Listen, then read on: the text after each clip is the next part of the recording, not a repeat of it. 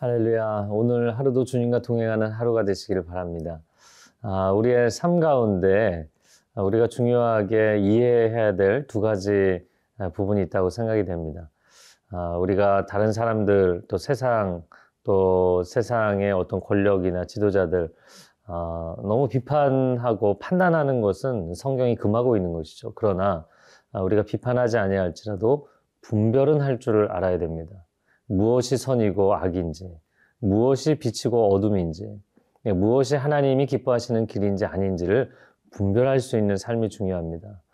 아, 우리가 악의 세력에 대해서 아, 사실 두려운 마음이 생기면 그냥 덮어두고 안 보고 싶고 외면하고 싶고 생각하고 싶지도 않고 이럴 때가 있습니다.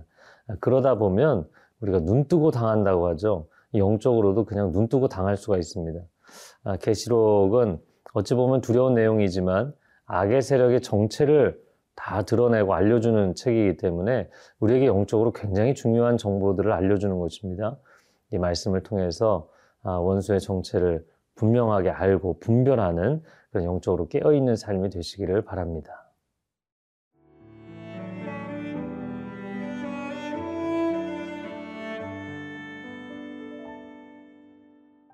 요한계시록 17장 1절에서 8절 말씀입니다.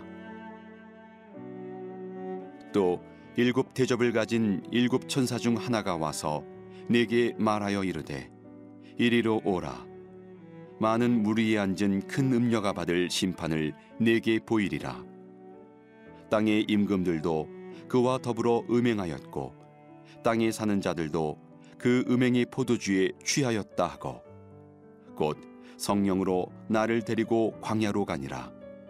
내가 보니 여자가 붉은빛 짐승을 탔는데 그 짐승의 몸에 하나님을 모독하는 이름들이 가득하고 일곱 머리와 열 뿔이 있으며 그 여자는 자주빛과 붉은빛 옷을 입고 금과 보석과 진주로 꾸미고 손에 금잔을 가졌는데 가증한 물건과 그의 음행에 더러운 것들이 가득하더라. 그의 이마에 이름이 기록되었으니 비밀이라 큰 바벨론이라 땅의 음녀들과 가증한 것들의 어미라 하였더라. 또 내가 봄에 이 여자가 성도들의 피와 예수의 증인들의 피에 취한지라 내가 그 여자를 보고 놀랍게 여기고 크게 놀랍게 여기니 천사가 이르되 왜 놀랍게 여기느냐? 내가 여자와 그가 탄 일곱 머리와 열뿔 가진 짐승의 비밀을 내게 이르리라.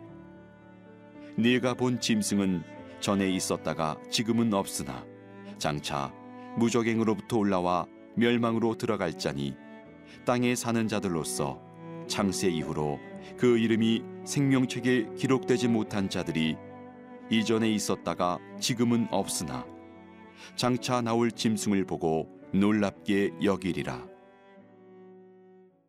오늘 본문 계시록 17장의 말씀은 큰 음녀 또 큰 바벨론의 환상입니다. 그리고 그 정체에 대해서 아, 이야기를 하고 있습니다.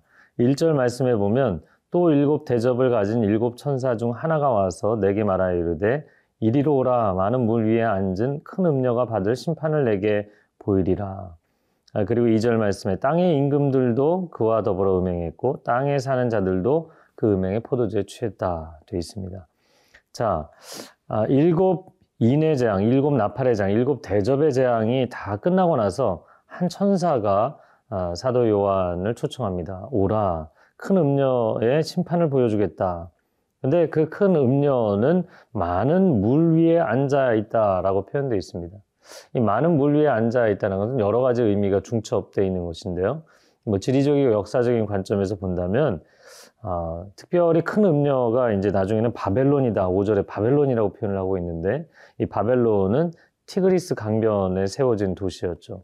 이 고대의 아, 고대 바벨로니아 제국일 뿐만 아니라 또 신바벨로니아 제국을 일으켜서 많은 주변 민족들을 정복하고 특별히 이스라엘을 포로로 잡아갔던 아, 그런 제국입니다.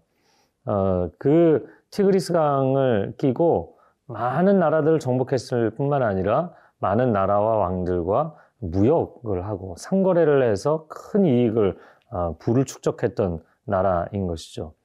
아, 그것에 대해서 2절 말씀에 보면 땅의 임금들도 그와 더불어 음행했다. 아, 그들이 갖고 있는 물질, 만능, 아, 그들이 갖고 있는 세속적인 문화 이런 것들을 공유하며 함께 타락의 길을 걸었던 것이죠. 자, 고대 바벨론은 사실은 당시에 로마 제국을 상징적으로 표현한 것인데요. 로마라는 도시는 글쎄 많은 물 위에 앉아 있는 도시라고 표현하기는 어렵습니다. 어, 티벨의 강을 끼고 있기는 하지만 그렇게 강이 큰 것은 아니고요. 그렇게 보면 뭐 로마라는 도시 자체는 많은 물 위에 있는 건 아니죠. 하지만 정말 큰 물을 끼고 제국을 형성했죠. 바로 지중해입니다. 지중해를 끼고 아, 유럽 사이드와 아시아 아, 그리고 페르시아와 시리아 그리고 북아프리카까지 지중해를 중심으로 해서 권력을 잡고 상권을 장악한 것이 로마 제국의 핵심적인 모습이었죠. 그러므로 많은 물 위에 앉아 있는 큰 음란한 세력이다라고 표현을 한 것입니다. 자, 그런데 이 장면은 계시록 12장에 나오는 아, 아이를 품은 하나님의 아들 그리스도를 품고 있는 여자와 극명하게 대비가 되는 장면인 것이죠. 자, 2절 말씀에 땅의 임금들도 더불어 음행하고 사람들도 그 음행의 포도주에 빠졌다. 이렇게 되어 있습니다. 왜 그러냐면 로마 제국과 황제의 환심을 사기 위해서 많은 나라들과 많은 지도자들이 황제 숭배를 경쟁적으로 했기 때문입니다. 특별히 그 가운데 소아시아 일곱 교회가 있었던 지역들이 황제 숭배를 많이 한 지역들이었죠.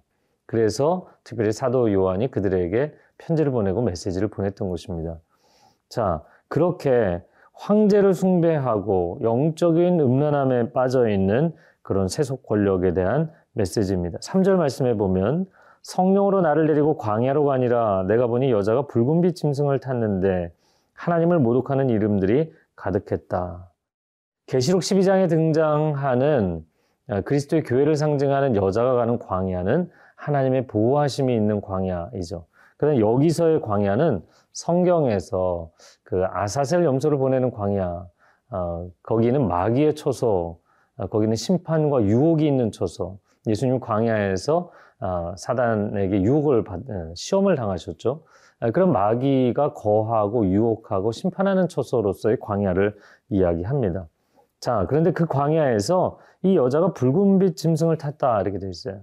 그래서 여자와 짐승을 나눠서 표현을 했기 때문에 우리도 굳이 이제 나눠 본다면 이 붉은빛 짐승은 국가 권력으로서의 로마 제국이라면 큰 음료는 적그리스도적인 성향을 가지고 있는 세속주의를 이야기하는 것이죠. 바로 영적인 어, 배우의 세력인 것입니다. 그런데 이 여자가 사절에 보니까 자줏빛과 붉은빛 옷, 당시에 왕족들이 입는 화려한 옷을 입었어요. 그런데 옷은 화려하지만 그가 쥐고 있는 금잔에 가증한 물건과 음행에 더러운 것이 가득했다라는 거예요. 여러분 세상을 보십시오. 참 화려하죠. 이 물질 만능의 세상, 도시 문명을 보십시오. 정말 화려합니다. 때로는 그 화려함에 사람들이 매혹되고 우리 마음이 막 끌리기도 합니다. 그러나 꼭 기억하시기 바랍니다. 그 화려함 안에 영적인, 또 내적인 우리 영혼이 누추해지고 피폐해지는 부분들이 너무나 많이 있다는 거예요. 아, 하나님을 떠난 세상의 물질 문명에 너무 깊이 인발하지 마십시오. 너무 깊이 개입되지 마십시오. 우리는 거룩한 하나님의 자녀들입니다. 물론 우리가 세상 한가운데 살아야 되지만 그러나 거룩한 성별의 삶을 걸어가야 될 줄로 믿습니다.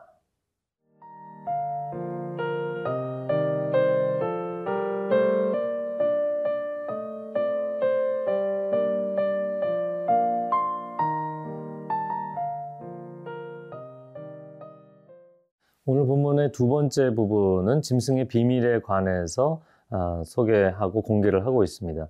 6절 말씀에 내가 보면 이 여자가 성도들의 피와 예수의 증인들의 피에 취한지라. 내가 그 여자를 보고 놀랍게 여기고 크게 놀랍게 여기니 7절 말씀에 천사가 요한에게 되묻습니다. 아니 왜 그렇게 놀랍게 여기느냐? 내가 여자와 그가 탄 일곱 머리와 열뿔 가진 짐승의 비밀을 너에게 일러주겠다 이야기를 합니다. 짐승의 비밀을 알려준다 이렇게 되어 있습니다. 아, 하나님을 대적하는 세력이 어떤 영적 비밀을 갖고 있는지 그래서 우리가 간파해야만 아, 지피지기 원수를 알아야 되는 거죠. 적군을 알아야 됩니다. 나를 알고 나의 정체성을 알고 그리고 원수의 정체성을 알아야만 백전불태, 아, 백번 싸워도 위태롭지가 않은 것이죠. 자, 그래서 6절에 우리가 보고 있는 것처럼 이 큰 음료, 하나님을 대적하는 거짓된 악한 세력, 또 국가 권력은 성도들의 피와 예수의 증인들의 피에 취해 있다. 네로 황제도 엄청난 박해자였지만 이 도미티아는 네로를 넘어서는 박해자였던 것이죠. 그래서 도미티아는 크리스찬들도 박해했을 뿐만 아니라 자기 주변에 있는 정적들도 무참히 살해하고 심지어 로마 원로원의 의원들까지 살해하는 정말 그 폭정을 행했던 사람이죠. 그 도미티안의 손에 얼마나 많은 그리스도인들이 탄압을 받고 또 경기장에서 그들의 그 로마식 경기장에서 얼마나 많은 사람들이 순교자로 피를 흘렸는지 모릅니다. 자, 그 장면을 보고 6절 하반절에 보면 사도 요한이 너무 놀랍다. 크게 놀랍게 여겼다. 이런 장면이 나옵니다. 아, 기이하게 여겼다. 개혁 한글에는 그렇게 표현이 되어 있는데요.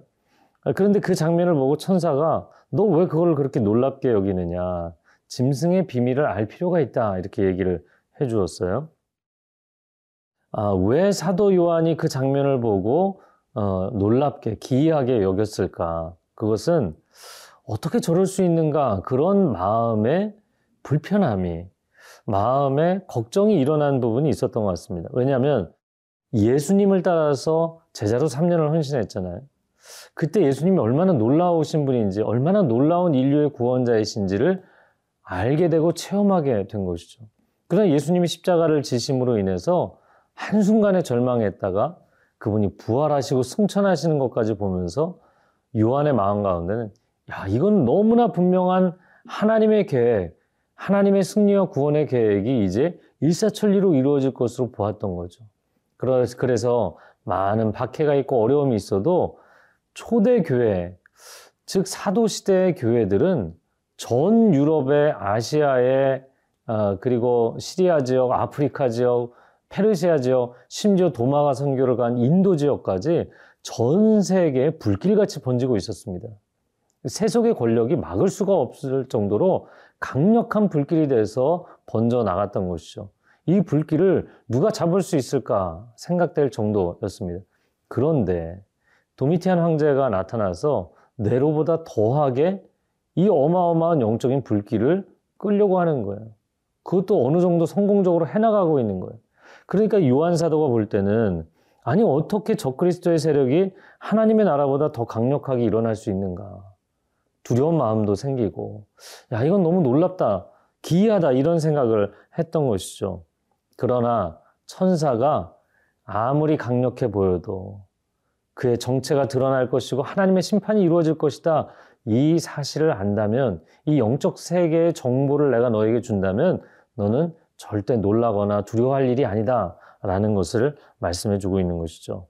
자, 8절 말씀에 내가 본 짐승은 전에 있었다가 지금은 없으나 장차 무적행으로부터 올라와 멸망으로 들어갈 자다. 이렇게 되어 있습니다. 전에 있다가 지금은 없고 장차 멸망으로 갈 자. 아, 그래서 이 표현은 뒤에도 또 자세하게 한 번 더 설명이 되지만, 아, 그는 어, 전에 죽었던, 아, 자살했던 네로 황제가 지금은 없지만 다시 또 환생해서 나타난다라는 네로 환생설의 기초에서 이 도미티안을 이야기하는 것으로 보입니다. 그런데 우리가 하나님을 이야기할 때 전에도 계셨고 지금도 계시며 장차 곧 오실 자다 이렇게 표현하잖아요. 아, 그러니까 사실 이 세속의 적그리스도 권력과 세력이 영광의 하나님을 모방하고 있는 거예요. 계시록을 보면서 사단은 끊임없이 따라하고 끊임없이 모방하는 따라쟁이입니다. 모방자입니다. 그러나 절대로 원형이 아니고 절대로 정통이 아닙니다. 우리는 그것을 분별하며 살아야 될 것입니다. 그 분별력을 가지고 승리하시기를 바랍니다. 함께 기도하겠습니다. 아, 사랑하는 주님, 우리가 악의 세력에 대해서 그 정체를 알려주시는 계시록 말씀을 묵상하게 해주셔서 감사합니다. 우리의 삶 가운데 우리에게 친근하게 다가오는 많은 사람들과 사상들과 세력들이 있지만 영적인 그 중심을 명확하게 분별하고 아, 하나님이 기뻐하시는 사람들과 함께 동역하며 악의 세력에 대해서는 단호하게 선을 그을 수 있는 아, 분별력과 결단력을 허락하여 주옵소서. 그래야 해서 오늘 하루도 거룩한 믿음의 사람들과 승리의 길을 걸어가게 하옵소서 예수님의 이름으로 기도합니다. 아멘.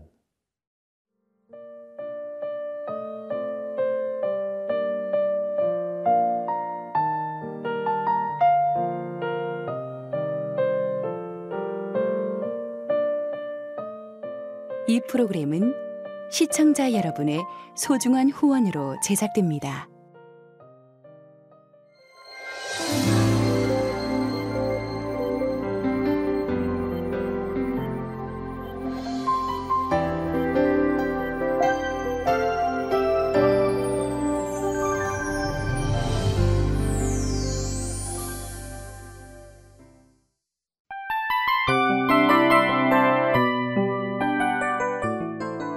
프로그램은 청취자 여러분의 소중한 후원으로 제작됩니다.